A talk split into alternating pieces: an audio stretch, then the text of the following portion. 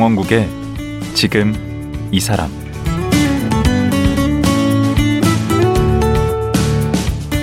안녕하세요. 강원국입니다. 콜센터에 전화 가끔 하시죠? 상담사와 얘기 나누다 보면 간혹 이런저런 이유로 화를 내거나 따지는 경우가 종종 있습니다. 그런데 엄밀히 말하면 콜센터 상담사에게 화낼 이유가 없지요. 상담사는 매뉴얼대로 얘기할 뿐이니까요. 하지만 콜센터 상담사들은 갑질 고객의 막말도 견뎌야 하고 근무 환경도 보통 열악한 게 아니라는데요. 대표적인 감정 노동자, 콜센터 상담사들이 겪고 있는 고충은 어느 정도일까요? 오랫동안 콜센터 노동자들의 실태를 연구해온 가정의학과 전문의 출신 덕성여대 김관욱 교수 만나보겠습니다.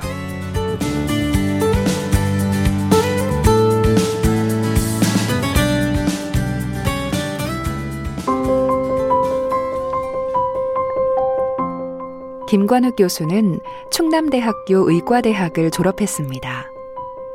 덕성여자대학교 문화인류학과 교수이자 가정의학과 전문의입니다. 의료인류학으로 서울대학교에서 석사를, 영국 더럼대학교에서 박사 학위를 받았습니다. 오랫동안 흡연자, 콜센터 상담사, 이주 노동자 등의 실태와 건강을 조사 연구해 왔습니다. 지은 책으로 아프지 않았으면 좋겠습니다. 흡연자가 가장 궁금한 것들 등이 있으며 최근 콜센터 상담사들의 실상을 담은 사람입니다 고객님을 출간했습니다. 네, 안녕하세요. 예, 김관욱 교수님 나오셨습니다. 네, 안녕하세요. 반갑습니다. 예. 그 원래 그 가정의학과 전문의셨죠? 네, 지금도 사실 자격증은 있습니다. 네. 제가 2021년도 3월에 그 덕성여자대학교에 임용됐는데 네. 그 전날까지 병원에 근무했었고 네. 임용되면서부터는 병원 근무는 어, 마쳤어요. 마쳤습니다. 아니 그 좋은 의사를 왜 그만두고 그 무슨 의료 사고 어, 일으키셨습니까? 그건 아니고요. 이제 저희 어머니도 아직도 믿지 않으시려고 네. 합니다. 의사를 그만둔 거에 대해서. 네. 근데 제가 어렸을 때부터 그냥 질문이 하나 생기면 끝까지 네. 좀 파고들어서 해결하고 싶은 그런 습관이 있었는데 의사 생활을 하면서도 사실 그런 질문들이 좀 많았죠. 아주 간단한 건데 네. 치료하면 밖에 나가서 건강하게 지내셔야 되는데 네. 밖에서 생활하는 게 오히려 병을 키우는 그런 상황들을 병원 안에서 다시 돌아오는 환자분들을 통해서 많이 목격을 하게 되거든요. 어. 그러면 그냥 가볍게 생각하면 아 무슨 일이 개인적으로 있었으니까 병이 생겼건 이렇게 그냥 넘어갈 수 있는데 모르겠으면 제가 호기심이 좀 많아서 그런지 음. 왜 병에 자꾸 걸릴까? 그럼 그 병의 원인이 무엇이지? 이런 고민들이나 궁금증들이 계속 있었는데 어. 그런 걸 더 공부해보고 연구해보자 이렇게 그런 관심이 이어져서 그럼 또 다른 학문에 대한 걸로 이렇게 이어지고 그 이어진 결과물을 가지고 더 나아가고 싶고 해서 의사보다는 전문적으로 더 연구에 몰입할 수 있는 교수라고 하는 직종으로 좀 바꾸게 됐죠. 아, 그러니까 어떤 병의 원인 근원 네, 그 네, 원천을 네. 좀 파헤쳐 보자. 네. 그러니까 지금 음. 학과가 문화인류학과시죠. 네, 문화인류학과입니다. 거기에서 지금 의류 인류학 네, 의료 인류학인데 원래 그런 분야가 있었습니까? 네, 인류학이라고 하는 게 사실은 영역이 되게 넓은데 그 세부 분야 중에 예를 들면 언어 인류학, 경제 인류학, 정치 인류학 이런 것들 중에 또 하나가 의료 인류학. 그래서 아. 메디컬 안스로폴로지라고 해서 네. 건강과 질병에 관련된 다양한 문화적인 이야기들을 연구하고 그 결과를 좀 소개하려고 하는 학문 분야입니다. 근데 음. 한국에는 이제 조금 음, 알려지기 시작하는 정도이고 전공자가 대학에서 저를 포함해서 다섯 명 정도 교수직에 계시고요. 한국에 한국 전체에 전체 의료 인류학 네, 의료 인류학 전, 전공으로 하시는 교수님이 그러니까, 그러니까 쉽게 않죠. 하면 얘기하면 그 의료 쪽에 그런 뭐 역사 같은 거 이런 것 주로 연구하십니까? 어, 역사를 당연히 인간에 대한 학문이기 때문에 음. 역사는 필수적이고요. 음. 세부적으로 지역과 자기 전공을 으로 하는 분야가 있는데 예를 네. 들면 에이즈를 전공으로 연구하시는 아. 분 있고 장애인들의 복지나 삶에 대해서 연구하는 분 있고 혹은 재난이나 사회적 참사의 피해자분들의 트라우마 연구하시는 분 있고 아. 저처럼 건강에 관련된 노동자분들의 그런 이야기들을 담아내려고 연구하고 있는 분들 이렇게 아. 영역이 있고 한의학 연구하시는 분도 계시고 음. 있습니다. 야, 또 그런 분야가 있구나. 이번에 이제 내신 책이 사람입니다, 고객님 네. 제목이 이래요. 네. 어, 사람입니다, 고객님. 뭐 좀 패러디한 것 같은데. 네, 네. 보통 저희가 많이 아는 게 사랑합니다, 고객님 음. 이 표현을 다들 알고 계신데 예. 거기에서 글자만 하나 바꿔서 어, 말하는 이 상담사 분도 실제 감정을 갖고 있는 사람이라고 하는 걸 좀 드러내고 싶어서 제목으로 하면 좋겠다. 그러면 제목을 읽는 순간 그 독자분들도 기존에 본인이 갖고 있었던 선입견을 한 번쯤 곱씹어 볼 수 있잖아요. 아, 맞다. 상담사 분들도 사람이지. 근데 사랑합니다 고객님을 당연하게 받아들였던 그 과거를 다시금 한번 생각할 수 있게 굳이 책을 안 사보셔도 제목만으로도 좀 그런 부분들을 좀 생각할 수 있게 하려고 고민 끝에 그렇게 결정했습니다. 크게 보면 이런 거 있지 않습니까? 전화가 이렇게 걸려오는 네, 경우도 네, 네. 있고 내가 이렇게 뭐가 궁금해서 전화를 거는 경우도 있는데 네, 네, 그 그걸 다 포함하는 겁니까? 아, 네, 너무 잘하시는데요. 콜센터는 대출이니 뭐니 뭐 휴대폰 뭐 하라고 이렇게 전화 오는 그거 전화를 아, 저 되게 불친절하게 받는데 전화는 두 가지 상담사 역할이 있는데 네. inbound, outbound가 네. 있습니다. outbound는 이야기하신 것처럼 고객한테 직접 전화를 걸어서 특정한 상품을 판매하려고 네. 소개하는 경우고 inbound는 고객분들이 시민분들이 불편한 게 있거나 음. 불만 사항을 전달하려고 직접 전화 거는 거. 음. 그래서 전화를 받는 상담사 분들이 있고 리스트를 가지고 직접 전화하는 상담사 분들이 있는데 콜센터 영역은 굉장히 다양하거든요. 민간 영역, 공공 영역, 뭐 카드 회사, 금융 회사 굉장히 많은데 어, 생각해 보면 그게 다 단일하게 다 나눠져 있다고 생각하실 수 있는데 거대한 콜센터 어, 업체가 있고 그 콜센터 업체가 모든 기업들한테 하청을 다 받는 겁니다. 음, 그, 어디 그, 은행에서도 받고 네, 정부에서도 받고 네, 네, 그런 식으로 이렇게 프랜차이즈 식당이든 롯데리아든 롯데카드든 음. 롯데보험이든 이런 거를 동일한 업체에서 다 받아서 그 상담사 분들을 다 파견을 보내거나 하청을 줘서 아주 메모드급으로 운영되는 게 우리나라 현실이고 그거를 그런 시스템을 잘 많이 모르시는 것 같더라고요. 음. 그러면 상담사분들은 얼마나 되십니까? 우리나라에? 어, 통계 내기가 되게 어렵습니다. 영세 자그마한 상담사분들도 있는데 네. 공식적으로 외부에 알려진 건 40만 명이라고 되어 있는데 네. 어, 여러 가지 비정규직까지 합치면 200만 명으로 이야기되고 있고 감정 노동자라고 하는 걸로 좀 넓히면 700만 명 까지도 이야기가 됩니다. 그래서 사실은 공식적인 문구에서는 40만 명이라고 하지만 일상의 영역까지 다 들어가 보면 200만 명은 훌쩍 넘는다 이렇게 보시면 어, 맞을 것 같습니다. 와, 그럼 앞으로 더 늘어날 것 같은데? 더 늘어날 예, 더 늘어날 것 같기도 하고 혹은 어, ALS가 ALS, ARS가 아, 대체. 할 수도 있는데 어. 대체가 불가능한 고객 어, 불만 같은 거를 받아야 되는 경우라든지 그리고 판매하는 영역에서는 ALS로 전화를 하면 당연히 그 상품을 안 구매하겠죠. 근데 그걸 호소하고 설명하고 감정적인 그런 호소 그런 음. 것들이 새 상품을 구매하게끔 하니까 음. 그런 거는 ALS가 대체하기 어려워서 음. 만약에 기업들이 더 경쟁이 심해지면 확산될 가능성도 더 높죠. 그렇게 음. 생각하고 있습니다. 근데 이런 그 전화 상담사에 왜 이렇게 관심을 갖게 된 거예요? 그러게요. 저도 그게 참 미스테리이긴 한데 질병에 대한 궁금증이 많다고 처음에 말씀드렸는데 왜 누구는 오래 살고 누구는 단명하고 이런 거 되게 궁금한 게 많았어요. 음. 찾아보면 그러면 오래 사는 사람과 달리 단명하는 사람들의 특징이 뭐지? 이렇게 양극화되는 이유가 뭐지 보면 위험 요인이 있을 수밖에 없죠. 음. 그럼 그 위험 요인 중에 제일 안 좋은 게 뭐지? 찾아가니까 흡연이에요. 음. 어. 한국 사회 전 세계 다 포함해 특히 한국은. 음. 그런데 그 당시 이제 2010년 전후로 해서 여성 흡연율이 우리나라가 올라가고 있었어요. 그런데 그런 외부에서 그리고 담당자분들이 의사분들도 그렇고 음. 보건소에서도 연락을 어, 받으면서 제가 알았던 거는 음. 서비스직 특히 백화점 화장품 코너하고 음. 콜센터 상담사분들 흡연율이 너무 높다는 거예요. 그래서 음. 그거를 해결하기 위해서 여러 가지 고민들을 하고 있는데 제가 그런 부분들에 관심이 있는 걸 알고 연결이 됐는데 그럼 얼마나 많이 핍니까? 얼마나 음. 많이 피길래 저한테까지 이야기가 왔는지 물어봤더니 한 40%가 된다는 거예요. 어, 절반 가까이. 네. 근데 그 당시 우리나라 공식적인 성인 여성 흡연율이 6에서 7%밖에 안 됐거든요. 네. 그럼 다섯 배 여섯 배가 특정 여성 직군이 그렇게 높은 거면 개인의 잘못이 아니라 그 직업 자체 환경의 문제일 가능성이 전 높다고 생각이 들었어요. 그렇죠. 예를 들면 2020년에 집단으로 감염된 구로 콜센터 네. 그런 경우도 아주 밀집되어 있는 작업 환경, 근무 환경이 음. 그런 코로나 집단 감염의 원인이 됐잖아요.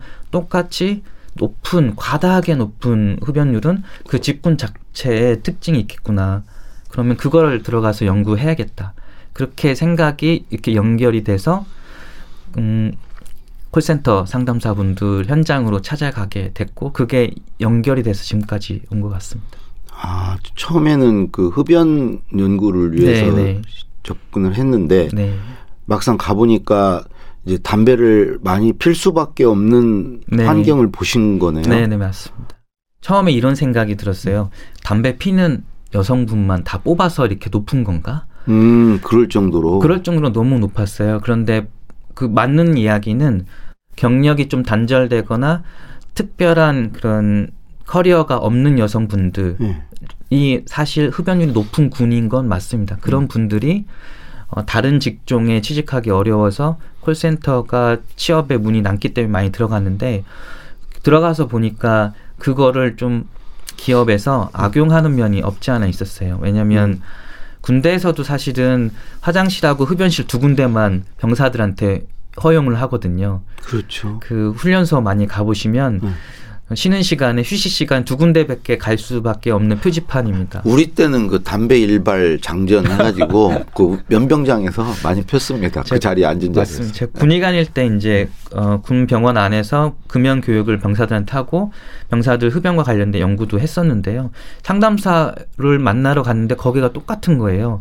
상담사분들한테 휴식 시간을 제대로 부여하지 않는데 네. 오직 부여하는 건 흡연실 가는 거는 허용해 주는 거예요. 음. 왜냐하면 2분에서 4분만 허용을 해줍니다. 4분 동안 흡연실을 이용하면 네. 코를 더 많이 못 받지 않습니까? 그러니까 네. 빨리 오라고 잡으러 갑니다. 찾으러 가요. 그 대신 나가서 얼른 흡연하고 감정 스트레스든 그럼 답답한 거 풀고 바로 들어와서 일을 하면 업무 능률이 올라간다는 걸 알고 아, 계시는 거예요. 건강을 해치더라도 네네. 네. 담배로 스트레스 풀고 와서 일 네. 열심히 해라. 그렇게 빠르게 해소하고 기분 전환한 상태에서 바로 긴, 극도의 긴장감의 업무에 들어갈 수 있는 방법 중에 그 상담사분들한테 허용해 줄 수 있는 거가 여유롭게 휴식하고 오는 그런 것보다는 아주 짧고 강력한 방법을 허용해 주는데 그게 흡연이었고 제가 그게 너무 궁금해서 실제 물어봤었어요 실장님한테 네. 관리자한테 왜 이렇게 허용합니까 그리고 네. 바로 코앞에 흡연구역을 왜 만들어 놓습니까 그렇게 말씀드렸더니 자기네가 한번 실험을 해봤대요. 음. 흡연실을 아예 못 가게 통제하고 흡연실을 자유롭게 이용할 수 있게 해보고 두 대조군을 만들어 놓고 음. 실적을 체크했더니 통제한 곳이 흡연 실적이 떨어지는 거예요. 아. 흡연 시간을 일정 수준으로만 갔다 올 수 있게 제한해 놓고 언제 가는지는 특별히 통제하지 않았더니 실적이 더 올라가는 거예요. 야 무슨 생체 실험도 아니고 그렇게 되게 무섭죠. 근데 그 실장님이 본인도 흡연자이시니까 네. 그 흡연에 본인이 갖고 있는 이득에 대해서 적극적으로 이제 알고 있기 때문에 활용을 많이 하셨던 게 그렇게 연장성상이 있는데 그게 특정한 콜센터만 그럴 거라 저는 착각을 했었었는데 처음에는 많은 곳을 돌아다 보니까 그게 일반화되어 있고 그래서 상담사분들 사이에서는 여성한테는 콜센터가 흡연 천국이다. 그래서 음. 그런 부분들이 사실은 자유라고 하지만 그분들한테는 건강도 그렇고 사실 그게 본인들이 이제 육아라든지 결혼에 관련된 생각을 갖고 있는 분들한테는 결국 자괴감으로 연결이 되거든요. 그런 부분들이 이제 전혀 배려되지 않고 그렇게 하다가 실적이 안 좋으면 뭐 이직을 하거나 다른 데로 쫓겨나거나 이런 분들도 많아서 그런 거 보면 사실은 많은 고민이 들었죠. 얘기 들어보면서 여러 가지 궁금한 게 있는데 우선 그 이 상담사로 취업하는 건 쉽습니까? 어, 상담사 분들이 저한테 우스갯소리를 하시는 이야기가 목소리만 나오고 타이핑만 칠수 있으면 다 취직 가능하다고. 어. 왜냐하면 학력을 보지 않고 음. 이전 경력도 보지 않습니다. 음. 그래서 만약에 이제 각 가사나 가게에 큰 문제가 있고 경제적으로 큰 문제가 있거나 음. 학생분들이 대출금이나 학자금에 큰 어려움이 있으면 음.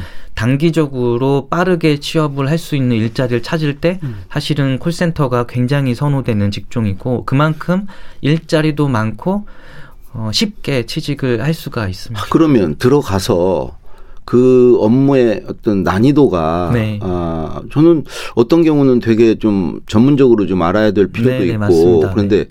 교육은 어떻게 이루어집니까? 그게 업체마다 좀 차이는 있습니다. 어, 대규모로 상담사를 쓰는 대기업의 콜센터는 한 한 달 정도의 교육 기간을 거치긴 합니다. 아, 그런데 음. 어, 일반적으로 저희가 어, 여성분이 나는 콜센터에 취직을 해서 빨리 이제 경제적인 문제를 해결해야겠다라고 마음을 먹고 취직하는 경우에 그런 경우에는 한 몇 시간 혹은 일주일 정도 어, 전임자가 하는 걸 옆에서 듣고 음. 바로 투입이 돼서 어, 죄송합니다를 남발을 하면서 실수 속에서 배워가면서 업무를 하게 되고 욕 먹으면서 네네 그리고 가장 이제 대표적인 게 아무리 경력이 좋아도 업데이트 되는 자료들이 굉장히 많습니다. 그렇죠. 금융업체든 혹은 음. 코로나 관련돼서 다양한 상담을 해야 되는 공공기관의 상담사 분들한테는 음. 하루가 멀다 고 상담해야 될 전문적인 자료 내용들이 어, 엄청나게 쌓이는데 음.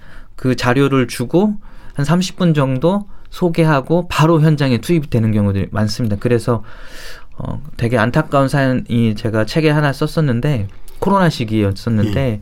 전문적인 그런 교육이 없이 바로 상담을 해야 되니까 죄송합니다만 할 수밖에 없잖아요. 그런데 어, 감염의 위험성 때문에 재택근무를 많이 하게 되는데 자녀가 있는 공간 안에서 상담을 하게 되는 상담사분들이 많으셨는데 그 중에 이제 엄마가 자꾸 죄송합니다, 죄송합니다만 전화기로 음. 계속 이야기하니까 엄마는 왜 뭐 이렇게 잘못했길래 누구한테 자꾸 죄송합니다만 음. 하냐는 거예요. 그래서 음. 그 얘기를 듣고 되게 가슴이 아팠다고. 그러면 네. 그렇게 힘들게 일을 하시고 네. 받는 대우는 어떻습니까? 그 사실, 급여는? 어, 급여는 기본적으로 음, 120, 30만 원의 기본급이 있고 아니 그 최저 시급이 있지 않습니까? 120 음, 거기에서 이제 음, 이제 플러스가 되는데요. 네. 이제 인센티브 정도로 이제 플러스가 됩니다. 그러니까 150만 원이 넘어가는 기본적인 게 있는데 네. 어 200만 원을 받으시는 분은 S급 정도라고 합니다. 그러니까 최고로 실적이 좋으면 200만 원 정도 받는 거고 거기에서 A급은 떨어지고 10만 원, 15만 원 떨어지고 B급, C급 이렇게 등급을 나눠서 월급을 매달 차별적으로 지급을 하는 게 거의 대부분의 콜센터입니다. 그럼 기본급 플러스 성과급 체제입니까? 네, 기본 플러스 성과급이고요. 본인이 한 달에 200만 원을 받기 위해서는 음.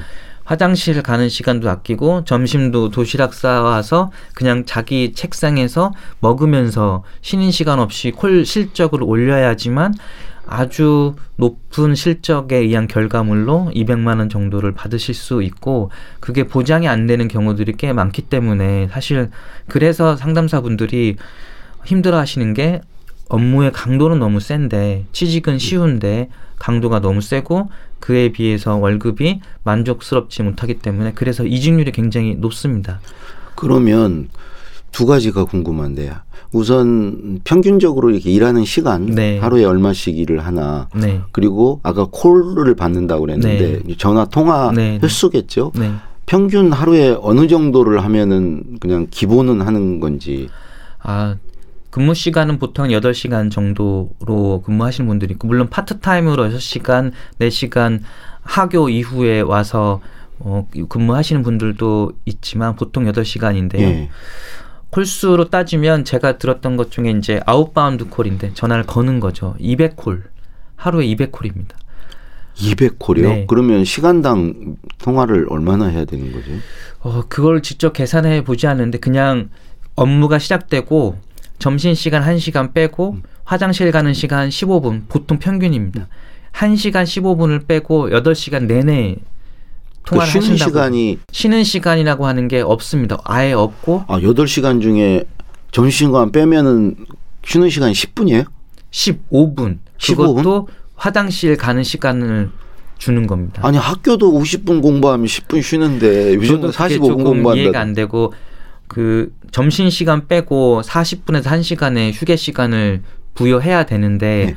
법으로 그리고 권장해주고 있지만 현장 안에서는 어, 쉬라고 해도 그 실적이 없으면 월급을 받는 거가 굉장히 어, 줄어들기 때문에 실수도 없고 그리고 콜이 항상 밀리기 때문에 어. 상담사분들한테 실장분들이나 관리자분들이 쉬는 시간을 허용하지 않아요. 그리고 15분이라고 제가 말씀을 드렸는데 그러면 뭐 15분 쉬다가 음. 조금 더 쉬면 네. 뭐 20분 되고 좀 더 쉬면 25분 되니까 그렇게 하면 되지 않냐 네. 유두리 있게 근데 그게 그 불가능한 게 상담사분들은 휴식을 취할 때 아이콘을 클릭을 해야 돼요. 자기 자리를 이석할 때. 어, 그러면 초 단위로 그게 합산이 됩니다. 아, 다 그걸 보고 있는 거네. 관리자가 실시간으로? 그 모니터링을 합니다. 네. 그래서 15분이 넘었는지 안 넘었는지가 확인이 됩니다. 음. 철저하게 그게 전자 모니터링이 되기 때문에 본인이 오전에 화장실을 예를 들어서 10분을 썼으면 오후에 화장실 갈 수 있는 시간이 5분밖에 없는 거예요. 휴식 시간이. 아니 그 책에 보면은 이렇게 벽에 부채를 걸어놨다고 되어 있는데 네. 그거는 뭔 부채죠? 그 저도 그 이야기를 어 코로나 시기에 들었는데 깜짝 놀랐던 게 250명 정도, 200에서 250명이 한 번에 근무할 수 있는 한 층에 예.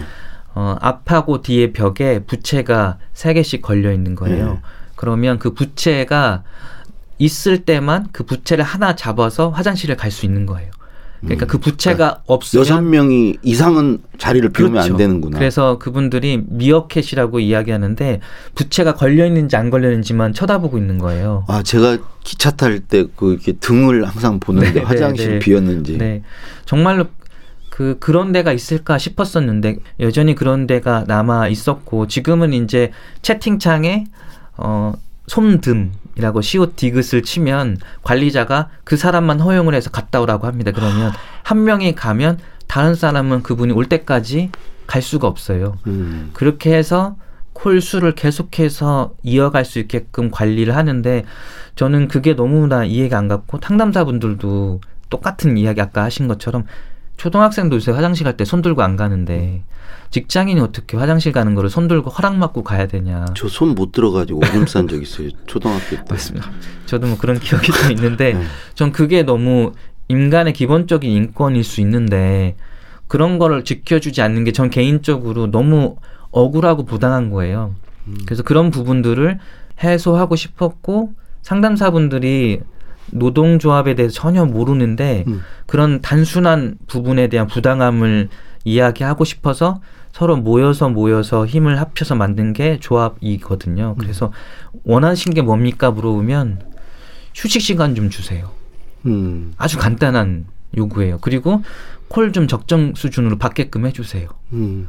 열심히 하고 친절하게 하겠으나 음. 사람이 휴식을 취해야 되고 그리고 할 수 있는 능력의 범위가 있는데 그걸 넘어서게끔 하는 거는 부당하지 않습니까? 음. 근데 그거를 이야기했을 때 전달되는 통로도 없고 들어주지도 않고 힘들면 다른 사람이 들어와서 채우면 되니까 다른 직장 알아보세요로 끝나죠. 언제든지 대체 가능한 그렇, 그렇죠. 그런 게 너무 그분들한테도 부당하게 느껴지고 그걸 듣는 저도 한국 사회에서 이게 정말 가능한 형태 노동의 모습일까 음. 그런 생각이 너무 많이 들었죠. 계속 이렇게 좀 약간 울분을 느끼시나 봐. 이게 울먹울먹 하시는데 답답하죠. 네. 어, 느 사업장 가면은 뭐 창문도 없고 네, 일부러 네. 창문을 다 막아놓고 하기도 한데 그, 그거는 저 카지노 같은데 가면 시계 없고 창문 네, 네. 없고 그건 있는데 전 그거가 처음에는 거짓말인 줄 알았어요. 그래서 제가 이제 현장을 방문을 여러 번 했었는데 그리고 실제로 이렇게 가서 어, 일도 해보셨습니까? 일을 하려고도 마음을 먹었었는데 네. 일을 안 하기로 마음을 먹었어요. 왜냐하면 일을 하면 네. 제가 아 나도 해봤어. 라고 하는 좀 오만함이 생길까봐 음. 일은 직접 하지 않고 대신 상담사분 옆에 금연 상담 의사로 6개월간 그 콜센터 안에 들어가 있었었어요. 아, 그럼 거의 뭐 절반은 하신 셈이네. 네. 그냥 계속 상주한 건 아닌데 왜냐하면 상담사가 일하는 현장을 외부인이 지속적으로 목격하는 거를 극히 싫어하시더라고요. 그래서 주어진 시간에만 제가 들어가서 앉아서 휴게실에서 이제 기다리고 이렇게 관찰하고 그랬었는데 진짜 창문을 많이 가리고 음. 시계도 없는 데 있고 어 물통도 안 갖다 놓은 생수를 물을 자주 마시면 화장실 자주 가야 되잖아요. 음. 그 생수기도 구비해 놓지 않은 것도 일부러 아, 있고요. 물 아, 이건 정말 심하다. 그런 건 이제 목격하고 그리고 에어컨을 튼다는 거예요. 응. 하, 그 추운 날씨인데 에어컨을 전심 이후에 튼다는 거에서 추운데 왜 에어컨을 틀죠? 여름도 아닌데 했더니 식곤증 때문에 음. 졸리면 콜의 능률이 떨어지니까 음. 졸지 말라고 에어컨을 튼답니다. 그래서 그거 보고 되게 깜짝 이거 무슨 했어요. 사육하던 것도 아니고 맞 맞죠. 그게 음. 이제 양계장도 아니고 음. 인위적으로 그런 노동력을 끌어올리기 위해서 체온까지도 조절하는구나. 그게 너무 놀랬었죠. 아, 아니 얘기 듣다 보니까 이게 지금 한 번 들어서는 안 될 얘기 같아요. 음, 또 하실 말씀도 참 많으신 것 같고 네네. 그래서 그 내일 한 번 더 모시고 얘기를 들어봐야 되겠는데. 아, 얼마든지 불러주시면 네. 밤을 새서라도 얘기해드리겠습니다. 아, 예, 아이고 고맙습니다. 그러면 오늘 얘기는 여기까지 듣고 어, 내일 다시 한번 또 얘기를 더 나눠보도록 하겠습니다. 네, 초대해 주셔서 너무 감사합니다. 예. 네. 오랫동안 콜센터 상담사를 연구해왔고 최근에 사람입니다 고객님이란 책을 출간한 덕성여대 문화인류학과 김관욱 교수님이었습니다.